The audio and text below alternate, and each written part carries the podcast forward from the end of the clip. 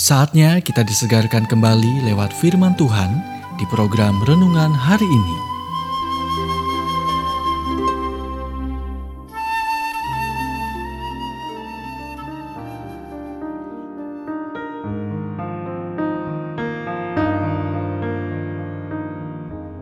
Renungan hari ini berjudul Tujuh Putra Skewa, bagian yang kedua.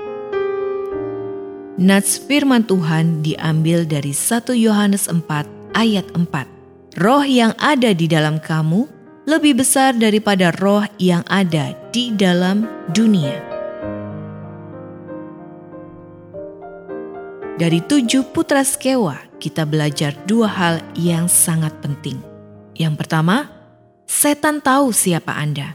Setan dalam diri pria ini berkata kepada putra-putra Skewa, mengatakan, Yesus aku kenal dan Paulus aku ketahui. Tetapi kamu, siapakah kamu? Pertanyaannya adalah, apakah Anda memiliki jenis hubungan dengan Tuhan yang menyebabkan setan mengetahui namamu dan mengakui bahwa Anda adalah kekuatan yang harus diperhitungkan?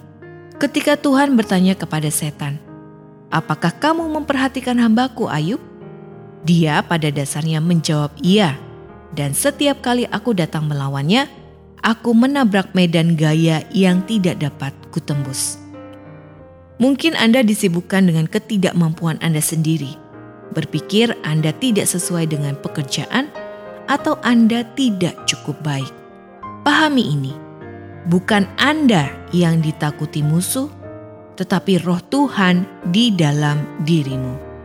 Kemudian, yang kedua adalah ketika hari yang jahat datang, anda menemukan apakah Anda memiliki apa yang diperlukan. Paulus berkata, "Sebab itu, ambillah seluruh perlengkapan senjata Allah, supaya kamu dapat mengadakan perlawanan pada hari yang jahat itu." Setan dalam pria itu mengenali kelemahan ketujuh putra Skewa dan melucuti kepura-puraan mereka.